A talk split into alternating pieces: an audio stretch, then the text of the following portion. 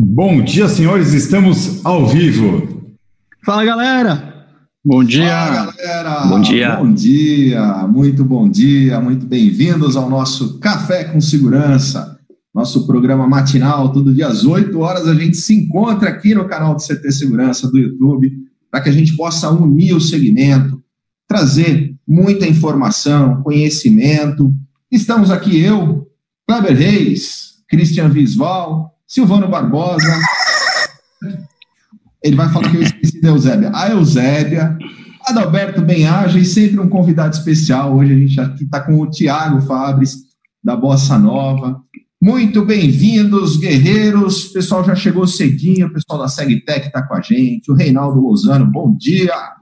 Everton Lima e o Elcio lá da PGB Protect estão com a gente também. Benedano. Sim. Aparecido. Muito bom.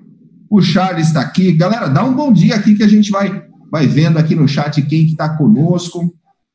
Uh, e o CT traz esse programa, mas ele tem uma programação extensa, tem sido muito intenso, muita informação aqui no CT. Silvano, o que, que a gente tem de programação no dia de hoje?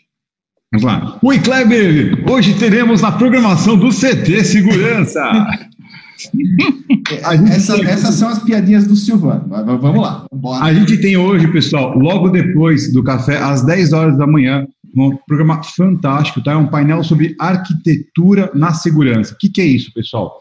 A gente sempre quebra a cabeça de como melhorar a infraestrutura de segurança dos condomínios e a gente esquece de prestar atenção como a arquitetura, como a parte de construção civil, né, ela interfere diretamente nisso e como ela pode ser também um apoio muito grande, pode resolver muita coisa. Então, a gente vai estar com especialistas no, nesse segmento, né, falando a respeito desse segmento que é fantástico, a gente tem também que integrar no nosso dia a dia.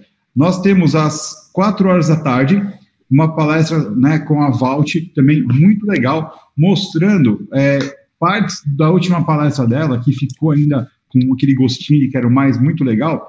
Então a gente vai falar daquelas fechaduras é, que você pode trocar só o miolo e já vira uma fechadura com controle de acesso e também da plataforma Next que eles lançaram agora esse ano. Show de bola. E nós temos às, às sete e meia da noite o happy hour da segurança, né? Com os formadores, com os influencers, com a galera da mídia aí do segmento também fantástico imperdível. Não perca! Os comunicadores do segmento reunidos vão estar aqui. Alexandre Rodrigues, do Papo Segurança, Guilherme Schott, do CFTU Consult, canal da Segurança, Michele está com a gente. Ixi, tem uma galera, Luiz da NetSeg, vai estar Cristian Visval, Silvano Barbosa, da Alberto, vamos estar todos juntos. Comandante Lucas chegou por aqui também. Bom dia, comandante.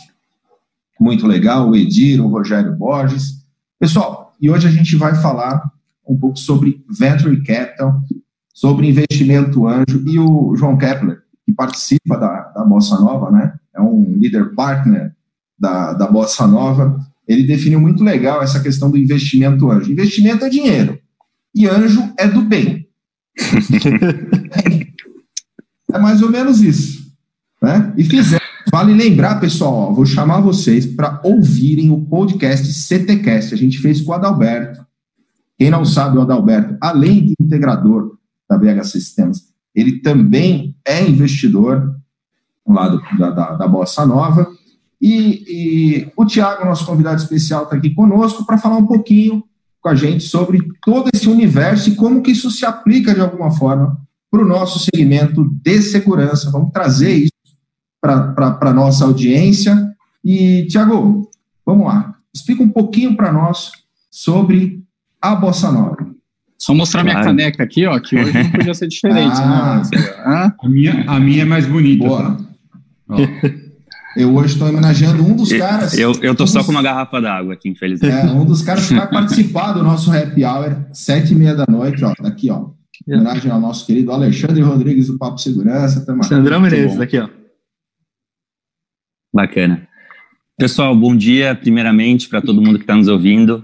É, meu nome é Tiago, Estou aqui para contribuir um pouco é, com vocês, para a gente bater um papo sobre esse momento aí de, de é, empresas, empreendedorismo, Covid, um pouco de tudo.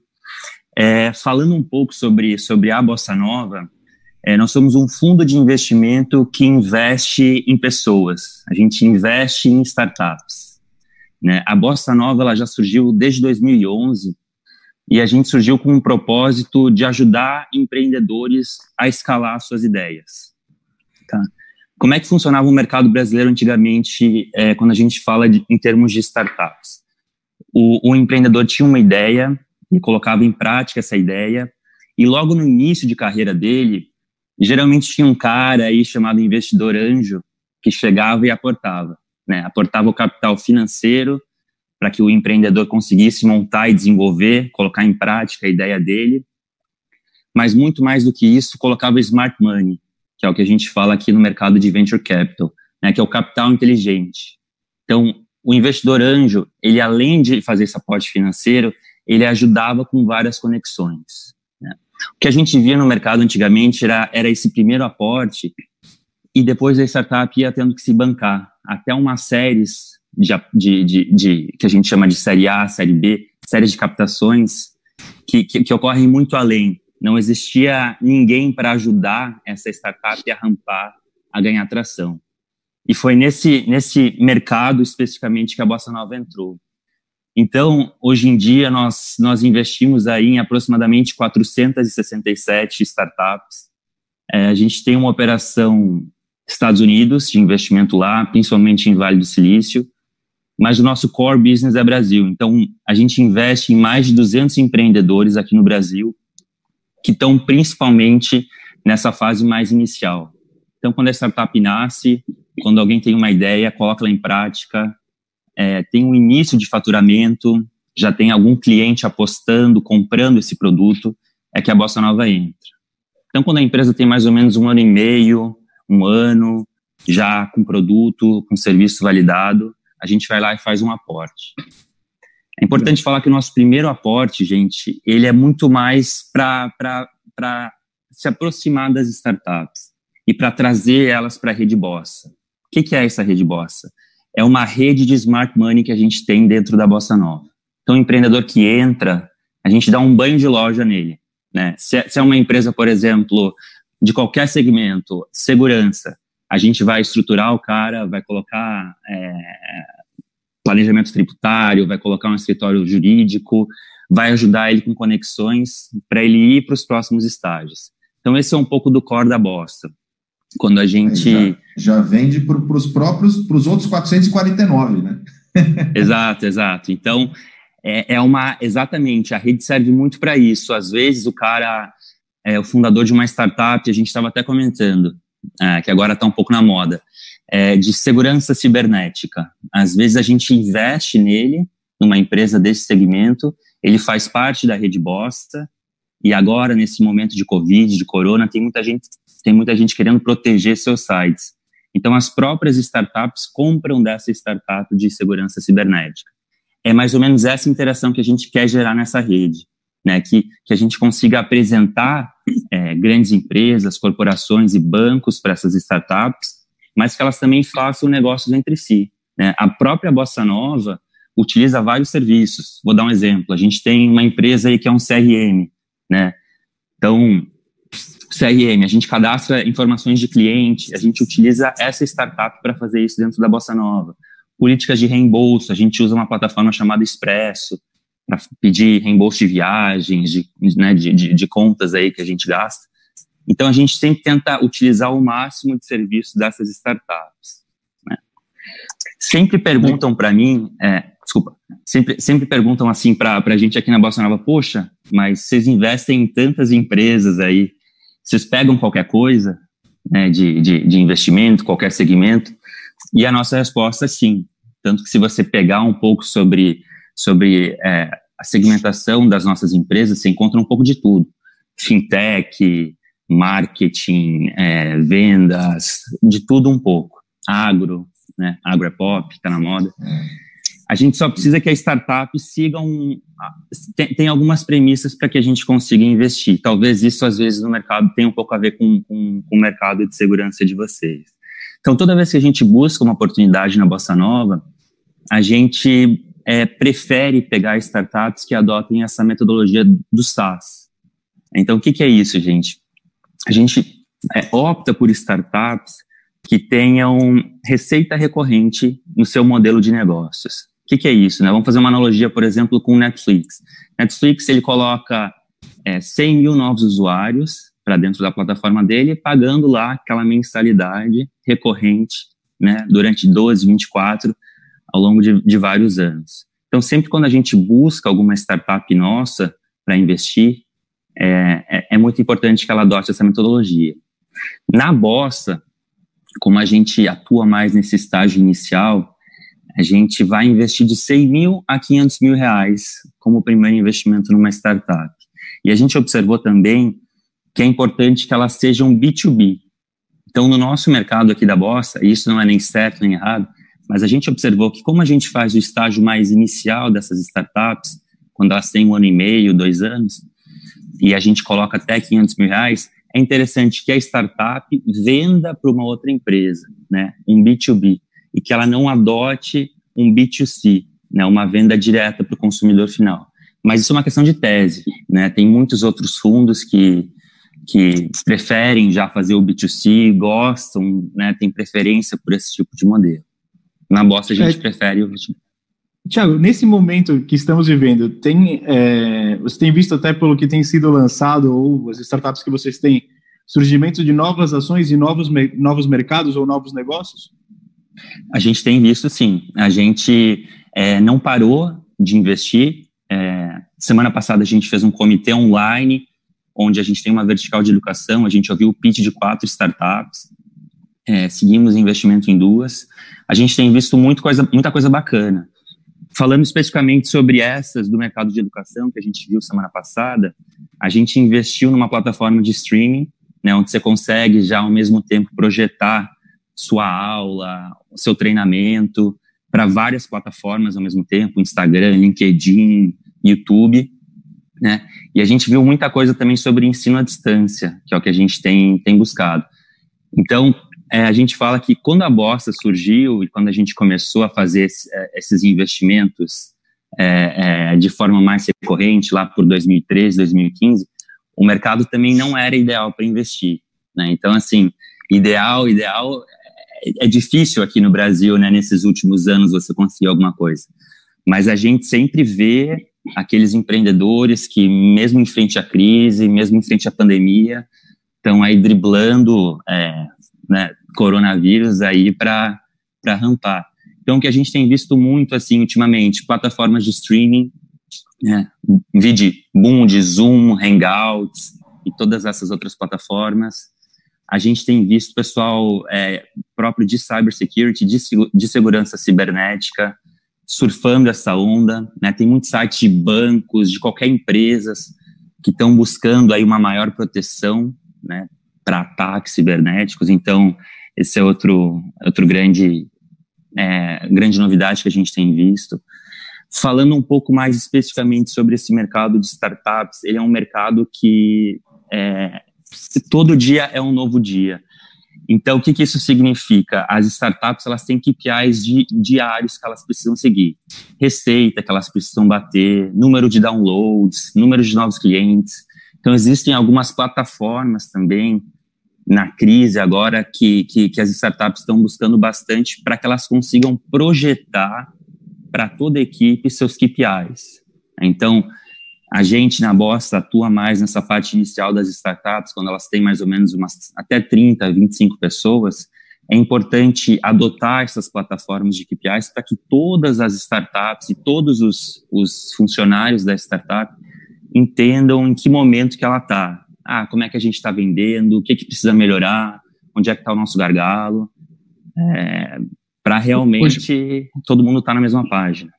Legal. Tiago, vamos lá. Só, é, claro. para o pessoal ter uma ideia do que, que a gente está falando da monta, que está falando na Bossa Nova, o portfólio hoje, Tiago, na, na faixa de 9 bilhões de reais, não é isso? Exato, exato. Então, se a gente somar o valuation de todas as empresas que a gente investe, aproximadamente somam esses 9 bilhões.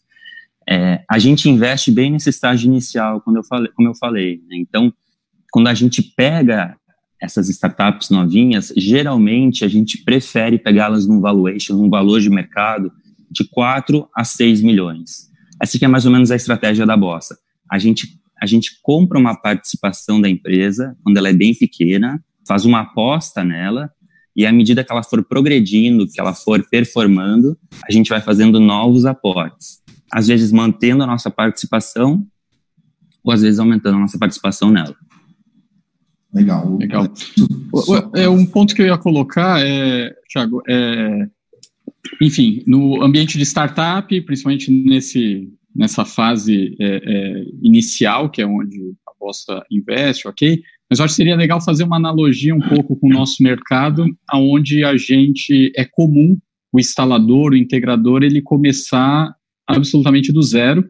É, a BHC começou assim e diversas outras empresas, onde ele, ele tem que começar o seu negócio apenas com ele, apenas o conhecimento dele, o capital dele, que normalmente é muito baixo, e buscar um uhum. crescimento orgânico é, conforme ele conseguir performar. É, ok, na startup existe essa necessidade de aportes, porque se espera que uma startup faça o crescimento de forma mais escalonável e rápida, né? É, onde fica, onde você entende que pode ser uma dica, uma orientação é, de quem olha para a startup, mas que poderia aconselhar para quem está começando um negócio ou tem um negócio numa fase inicial, é, que não tem, eventualmente, é, como premissa querer escalar muito rapidamente, mas quer ter, obviamente, um crescimento sustentável, mas um pouco mais orgânico. É, o que, que, o que, que uma startup é, consegue fazer? O que, que de diferente ela tem de comportamento nessa fase inicial que pode servir de exemplo para um, um integrador, um instalador que está começando o seu negócio? Legal, bacana. Só, só para rapidamente explicar, antes de responder, Beto, é, quando a gente fala em startup, a gente fala num período de oito anos. Então, em oito anos, ela precisa escalar todo o negócio dela, faturar milhões para ser vendida. Tá? Então a startup ela já nasce com esse propósito. É, tanto, que os, tanto que os empreendedores eles buscam captação conosco, com venture capital, com esses fundos de startups, porque a gente, além de colocar o dinheiro, como eu falei, já sai conectando eles com vários setores. Para todos esses caras que a gente investe num estágio inicial, a gente sempre dá algumas dicas, tá? Então, é, o grande lance da startup, se você comparar com, por exemplo, empresas tradicionais, é a capacidade de pivotar rapidamente. O que, que é isso? É de mudar o negócio ao longo do tempo. Então, eu vejo que, às vezes, nas, nas empresas tradicionais, é, o fundador, o empreendedor, ele quer buscar um empréstimo com um banco para deixar o produto dele redondo, para depois apresentar para o mercado, né? para aí pegar um feedback. Na, na, nesse mundo de startups, a gente trabalha completamente diferente. Então, a gente sempre fala muito em MVP. O que, que é isso? Faz um protótipo, coloca o seu produto minimamente rodando para que alguns clientes já consigam ir te dando feedbacks. Então, coloca ele minimamente no ar, apresenta para alguns clientes e vai fazendo as adaptações ao longo do tempo. Né? Vai pivotando ao longo do tempo fez um protótipo, testou, deu certo, beleza. Não deu certo, já adapta, volta lá e continua rodando. Acho que esse que é o grande lance que eu vejo. Ficar assim, batendo você... na mesma tecla, né? Mesmo que está vendo que não está dando resultado. De repente, isso pode se aplicar a um portfólio. É, de repente, no nosso negócio, a empresa está especializada numa vertical, um controle de acesso ou CFTV, e de repente sentiu que não está dando aquele resultado, ele poder pivotar e ir para uma competência semelhante, similar, é, ou trocar o produto, trocar o tipo de instalação. Quer dizer, ou ir colocando estar... novas soluções e testando a venda. Olha, Alberto, a gente tem um exemplo. A SEV, a gente começou fabricando placa de captura no nosso segmento. Perfeito. Poucas Perfeito. pessoas lembram que no, no, no, naquele fundo, né, na, na, garagem lá, o Carlos e o Paulo fabricavam placa. E, de repente, eles começaram a enxergar que era mais importante e muito mais rentável o software do que o hardware, do que a placa. Eles tentaram fabricar DVR também, que acabou, acho que teve uma peça, né? E quem comprou foi a mãe deles. Mas aí pivotou. é, e aí pivotou. Essa pivotação é muito importante. É. E focaram no software e, e hoje estão aí com o market share. Agora, um outro ponto, Thiago, no nosso mercado. Só para concluir, Beto, eu acho que um, um, um, grande lance que a gente também tem que observar e que é legal desse mercado de startups é que a gente sempre fala assim que escalar é você crescer o seu faturamento sem infraestrutura proporcional. O que, que significa isso? É, você não precisa sair de, de 50 mil reais mensais para 100 mil reais mensais necessariamente dobrando o seu time. Não, isso não é startup, né? A gente precisa escalar isso. Então, uma outra dica hoje para quem está nesse mercado, quem está tá querendo empreender, é já nascer a partir, e acho que o mercado de vocês tem muito disso, é nascer através de uma base tecnológica, é fazer tudo através de uma base tecnológica. Então, é, é você fazer uma venda que a gente fala mais low touch, que ela é menos humanizada, onde o cliente já consegue entrar no site de vocês, já consegue entender tudo, qual que é a proposta, qual que é o produto, e aí eventualmente só vai precisar falar com um chatbot lá para fechar uma venda.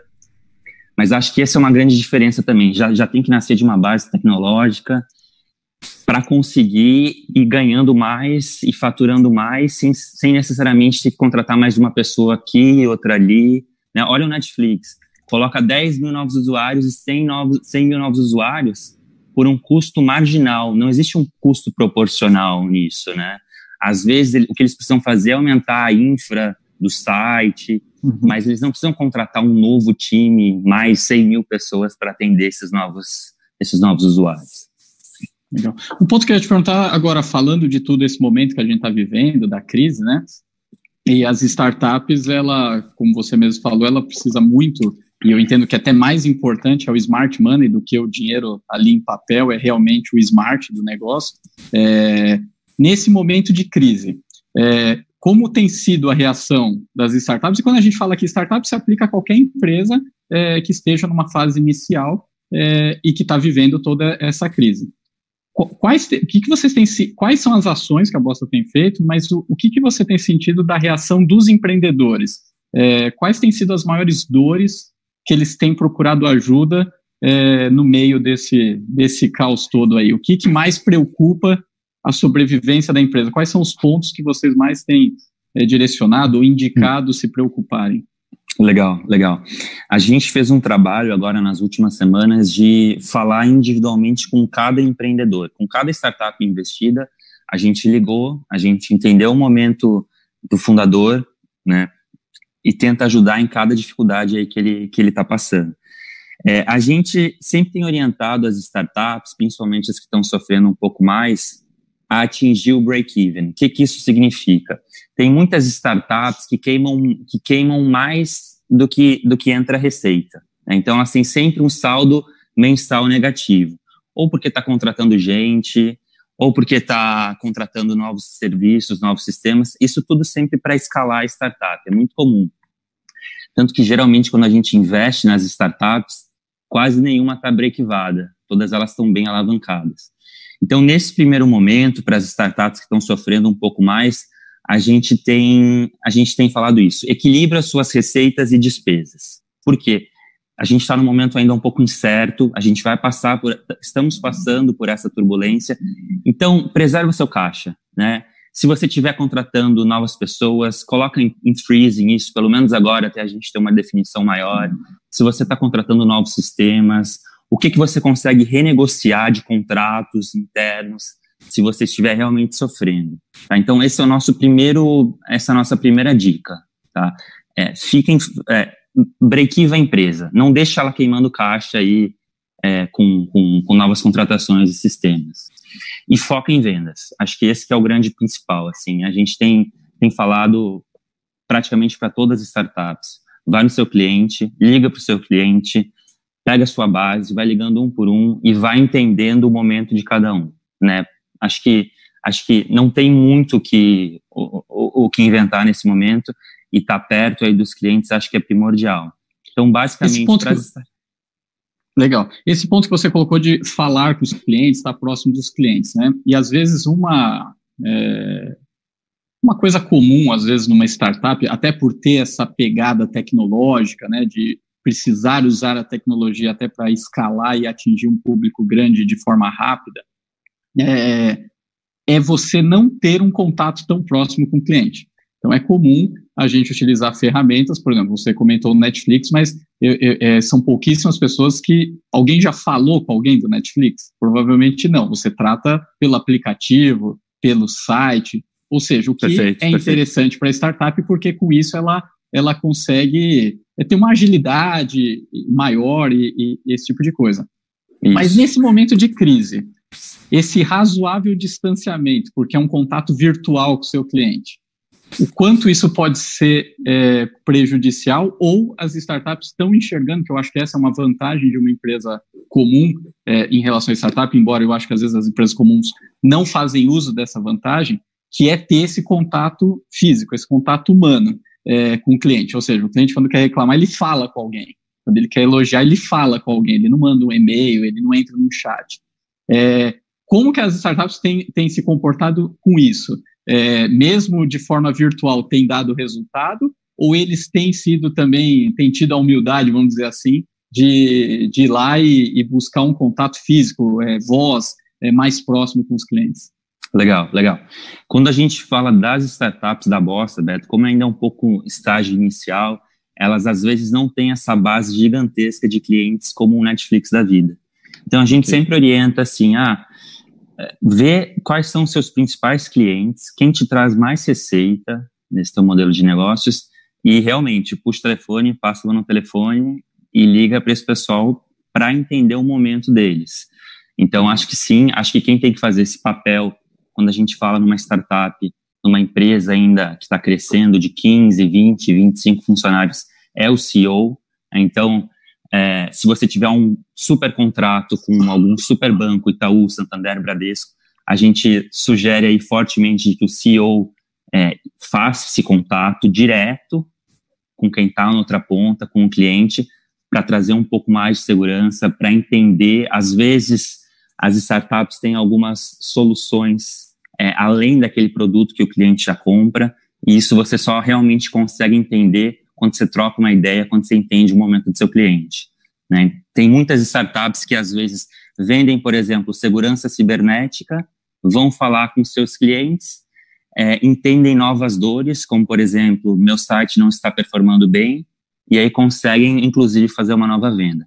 Mas de toda forma, o que a gente orienta agora é realmente estar perto do, dos principais clientes, das principais bases, aí para manter esse relacionamento. E acho que muito importante também ressaltar essa questão do SaaS, dessa receita recorrente, né? É, nesses momentos de crise, quando a gente fala em startups, é, é, é, muito importante ter essa receita que pinga mês a mês, de vários clientes, uma base bem pulverizada. Porque, muito embora.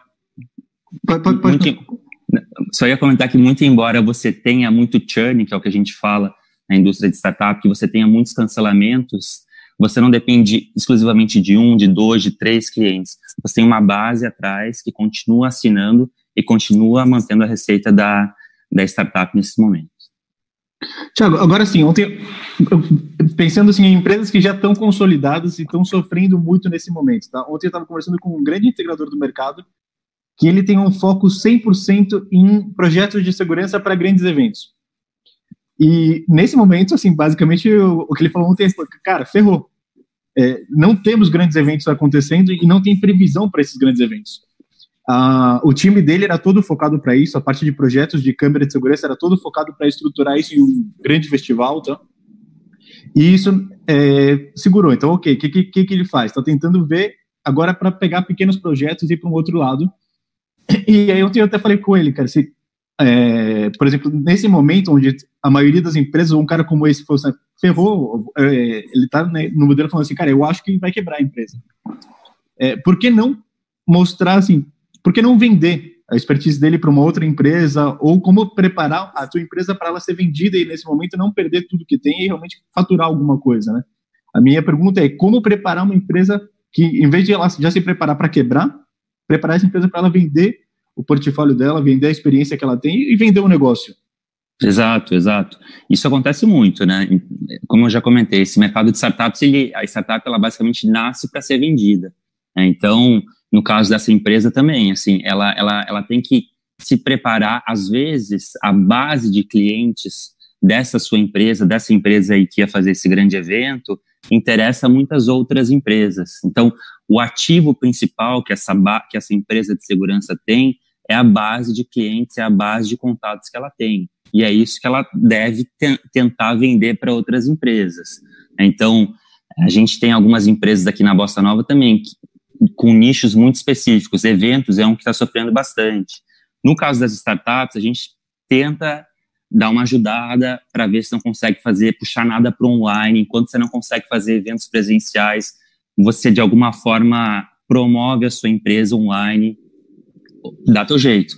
Né? Mas realmente eventos é uma é uma é um nicho aí que está sofrendo bastante e eu acredito que para um cara que já faz eventos há muito tempo e que, que, que sabe que não vai conseguir se reerguer nos próximos meses, é, buscar empresas é, que, estiver, que, que, possivelmente estejam interessadas aí na base de, de, de, clientes que essa, que essa empresa já tem. Acho que essa é uma das principais. E às dicas. vezes até claro. o, o, expertise, tanto da pessoa quanto às vezes os processos, né, Tiago? Às vezes uhum. a, a, empresa ela já tem os processos criados, os processos definidos. É, então, ela já tem um bom pedaço de todo o funcionamento do, do organismo de uma empresa rodando ela só não está tendo a ponta final, que é a venda e a entrada de dinheiro, ok, que é mega importante para o negócio. Ok, mas é, isso é um pedaço do negócio. De repente você tem o restante do, do, do organismo da empresa funcionando e isso certamente pode ter valor é, para outra empresa é, concorrente ou de segmento semelhante, ou alguém que ou algum entrante no mercado até também, né? Com certeza, com certeza.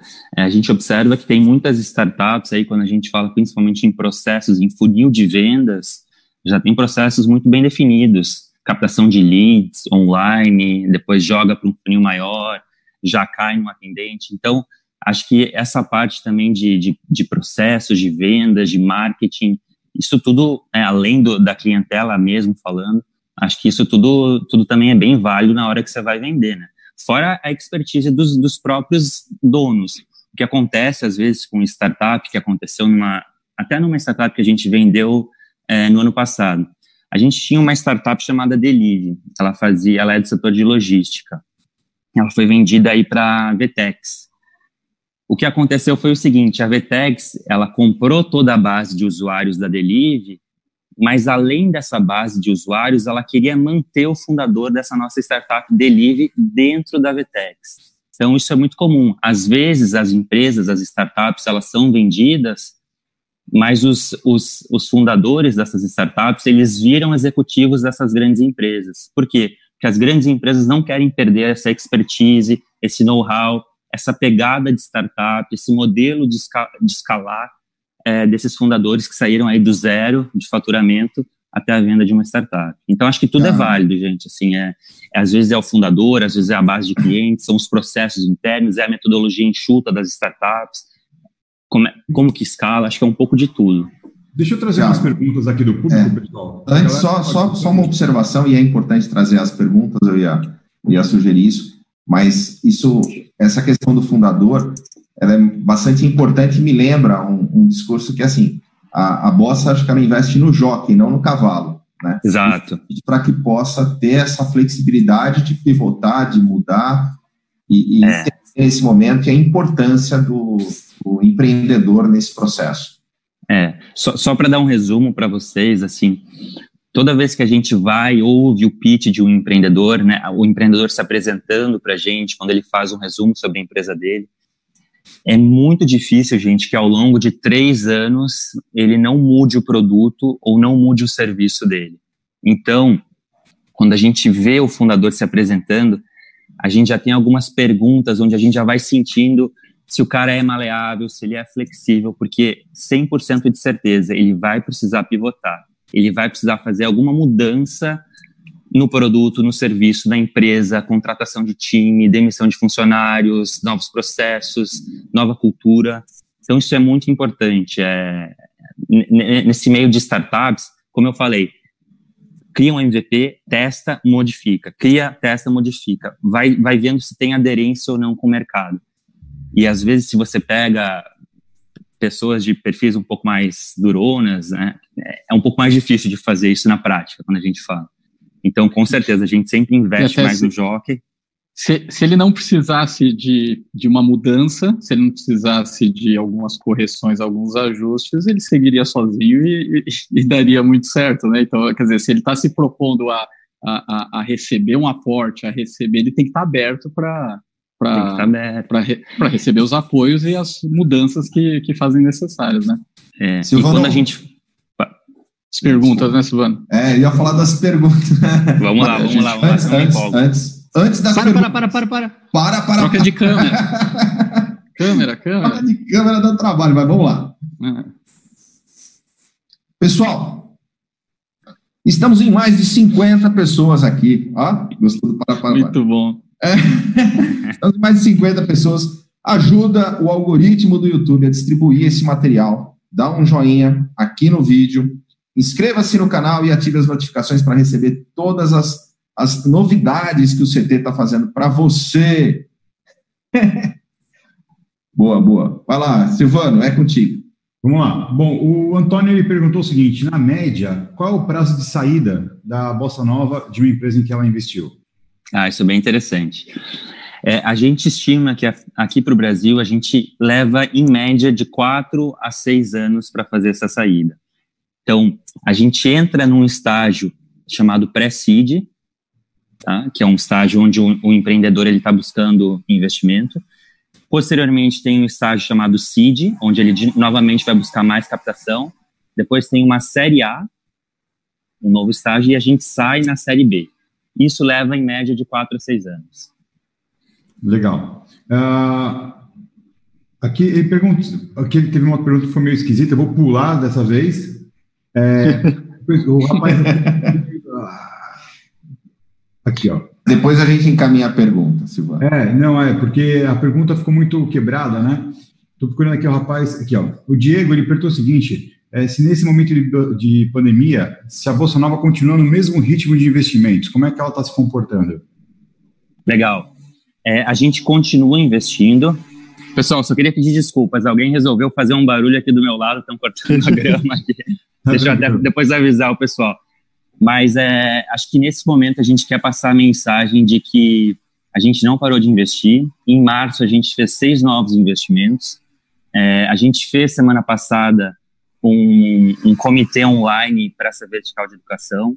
A gente possivelmente vai fazer na próxima quinta-feira um novo comitê de mobilidade, então só startups de mobilidade, até para quem quiser assistir depois, fica o convite. A gente tem o, o nosso Instagram, que é o arroba Invest. A gente divulga essas informações. Então, é claro, a gente não está. É, tiveram meses que a gente investiu em 8, 10, 12 empresas. A gente apenas está um pouco mais cauteloso, mas a gente não parou de investir. Tiago, é. agora uma coisa assim. É, Falta mais uma é, pergunta, Cris, rapidinho, que achei legal a pergunta do cara aqui é, da ISS Inteligência. Ontem ele recebeu contato de uma empresa de investimento, é, de uma empresa investindo no segmento deles. Uma galera que quer investir. Ele viu uma oportunidade de apoiar eles em vez de deixar, permitir que eles sejam um futuro concorrente. Né? É um bom caminho? Como é que é? Uma empresa de investimento gostou e quer apoiar essa, essa, não, essa empresa? O cara, uma empresa de investimento quer atuar no mesmo segmento que ele está. Né? Só que eles não têm o know-how para investir. Então, ele vê a oportunidade de mentorar, de apoiar esse investimento, ao invés de permitir simplesmente que um, um concorrente seja criado. Em vez de ver ele como concorrente, ele coloca aqui, em vez de enxergar ele como concorrente, ele está apoiando essa empresa. Manda ele aportar na sua empresa e vão os dois juntos. É. Exatamente. É boa. Boa. É, é, esse, esse é o caminho. É, Tiago, agora sim, você que está do lado da pessoa que você que está do lado do, de quem assina o cheque, né? Qual Exato. é a dica que você dá para quem vai montar um pitch de vendas para uma startup ou para quem quer apresentar um negócio? Bem legal, bem legal. Gente, eu acho que como a gente escuta em média de 50, 60 pitches por semana, é muito interessante que o fundador ele seja muito rápido e preciso no que ele tem para falar. Então eu diria assim, a primeira coisa que chama a nossa atenção é, é que problema que você está resolvendo, tá? Então é assim, ah, Tiago, eu vi que tem uma, um problema no setor de segurança, que é assim, assim, assado, e eu resolvo dessa forma. Então, acho que esse é o primeiro fundamento disso. Depois me mostra um pouco sobre o tamanho de mercado, é, sobre quem que é o seu time, né? Então, ah, somos cinco pessoas do mercado de segurança que já atuamos na área há 20 anos. Pô, legal, isso já me dá mais credibilidade. É, mercado, time, é, que problema você resolve. Eu acho que muitas, muitas startups hoje em dia, elas não conseguem passar a mensagem 100% que elas fazem. Então, acho que o empreendedor, quando ele vai fazer um pitch para qualquer investidor, ele tem que falar a mesma linguagem do investidor. Né? Então, conta uma história, dá um exemplo, faz uma analogia. Né? Como eu falei, ah, é uma startup lá Netflix, é uma startup lá Airbnb, para que fique 100% claro e, e, e, deixar o investidor confortável, deixar o investidor confortável para entender o seu business. Acho que é, é esse que é, esse, claro, são os principais ficar, pontos, assim. Fica claro como ele se monetiza, né, Tiago? Que às vezes é comum a, a, é, é ter claro a dor, é, como ele resolve a dor, mas se ele não conseguir mostrar que essa dor é de muita gente e ele como não tiver um modelo de negócio claro de como esse dinheiro entra, é, não vai fazer muito sentido para o investidor, né? Exato. Acho que isso é muito sobre, sobre quando nos perguntam sobre startups de impacto social. A Bosta investe, não investe. Nós investimos sim, contanto que o cara, contanto que o fundador saiba monetizar isso, né? Pô, legal, você está ajudando aí uma comunidade carente, mas como que você está ganhando dinheiro? Como você, qual, qual é o seu modelo de negócio para ganhar dinheiro em cima disso? Acho que isso é muito importante também. Ô, Tiago, e aí tem uma outra, uma outra coisa importante, que é ele apresentar para empresas que ter, tenham esse perfil de, de, investimento. Você posicionou de forma muito clara que a Bossa ela não investe naquela fase da ideia ainda, e nem na, na fase de validação. Ela prefere empresas que já estejam operando, que já estejam gerando, de alguma forma, o. o... Perfeito, perfeito. Então, é, exato, essa é até uma dica. A Bossa só vai começar a olhar para o seu projeto quando você começar, quando, quando você tiver um pingo de faturamento. Antes disso, o que a gente sugere é que você busque alguém do setor, algum investidor anjo para apostar na sua ideia. Né? Quando você tem uma ideia, quando o empreendedor cria uma empresa de logística, de segurança, é legal que ele traga investidores anjos desse mesmo setor para contribuir financeiramente, mas também para criar conexões, trazer clientes para essa startup. Última dúvida minha. A partir do momento que eu, por exemplo, eu sou um investidor anjo de uma empresa, eu não tenho responsabilidade legal nenhuma sobre isso? Legal, isso é, isso é bem interessante. Existem vários modelos de contratos de investidores antes, tá? O que a gente, o que a gente principalmente usa aqui na Bossa Nova é um título conversível, é um mútuo conversível. Não sei se vocês já ouviram falar nesse tipo de contrato. Ele é bem modelo de startups. É uma opção que você tem você coloca, por exemplo, isso muitos investidores anjos usam também, né? É, é, é, bem comum no mercado. Você vai investir numa startup, você coloca 50 mil, 100 mil reais, e aí você faz um título conversível, ou seja, você coloca um prazo nisso. Se daqui a três anos a empresa der muito certo, aí eu quero converter essa minha participação dentro da empresa. Se ela quebrar, eu quero estar fora disso, eu não quero me envolver com nada. Então, esse que é, que é a modalidade mais comum é uma opção. Por quê? Porque se tiver qualquer passivo trabalhista, qualquer problema com a empresa, durante esses três anos, não recai sobre você. A partir do momento que você já está três anos com a empresa, viu que ela está rampando, viu que ela está, viu que o balanço dela é saudável, aí você converte a sua participação e aí entra para dentro do conselho da empresa. Pessoal, temos mais um minuto, dois minutos aí. Uma é pergunta que eu acho interessante do Marcos Meine, que ele pergunta o seguinte: qual a ferramenta ideal para definir o modelo de negócio para quem tem uma ideia e está iniciando? Algum tipo de canvas, algum exemplo nesse sentido? Exato, assim, não existe nada, não existe nenhuma fórmula muito bem definida para isso. Assim, existem vários projetos, vários sistemas aí online que você possa utilizar para criar a sua ideia é, não existe assim nenhuma fórmula mágica, gente. A gente sempre fala que a fórmula mágica é o mercado. Então, se você tem uma ideia, conversa com o maior número de pessoas dentro desse mercado para ver se ela tem aderência.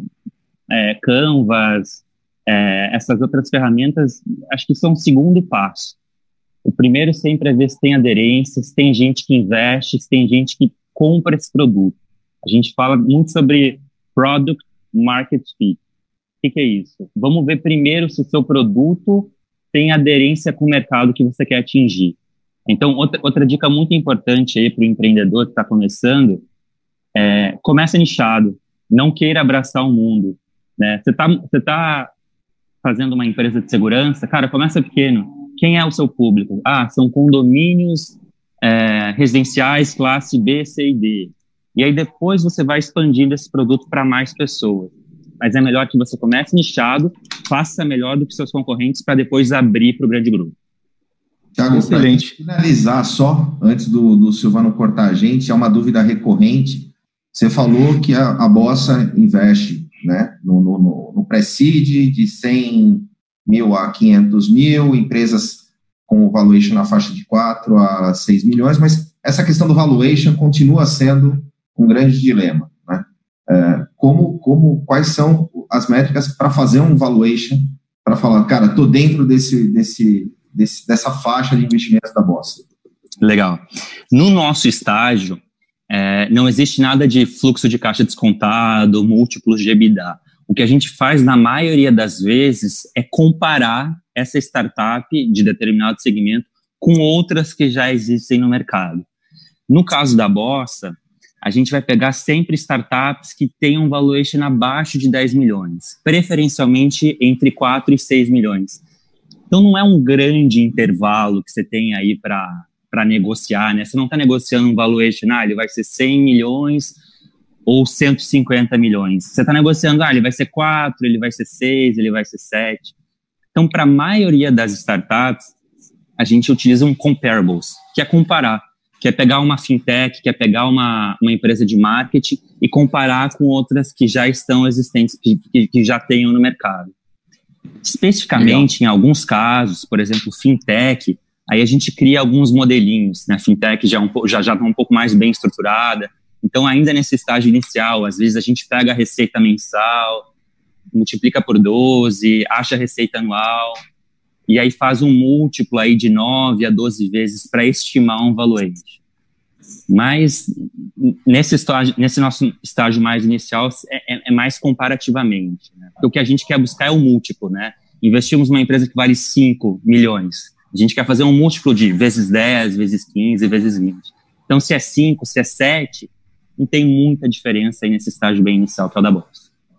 É, o Zeb já está se manifestando ali. O Zeb se manifestou. Ah, eu só queria terminar 10, 15 segundinhos é, é, e a ideia de trazer esse tema é exatamente porque eu vejo que o nosso mercado ele, ele precisa escutar mais sobre M&A, sobre venture capital, sobre essa questão de você é, dividir para ser maior, né? Às vezes, em vez, às vezes é, é melhor eu estar tá junto com o outro e nós dois juntos ser, sermos uma empresa três vezes maior do que eu no meu tamanho, ele do outro tamanho, a gente ali brigando. Então, acho que é, é, é um super tema. É, inclusive, lá na Bosco, o Thiago tem falado bastante do segmento de segurança, que vamos ver se logo, logo a gente possa ter, é, quem sabe, até um unicórnio dentro do nosso mercado aí.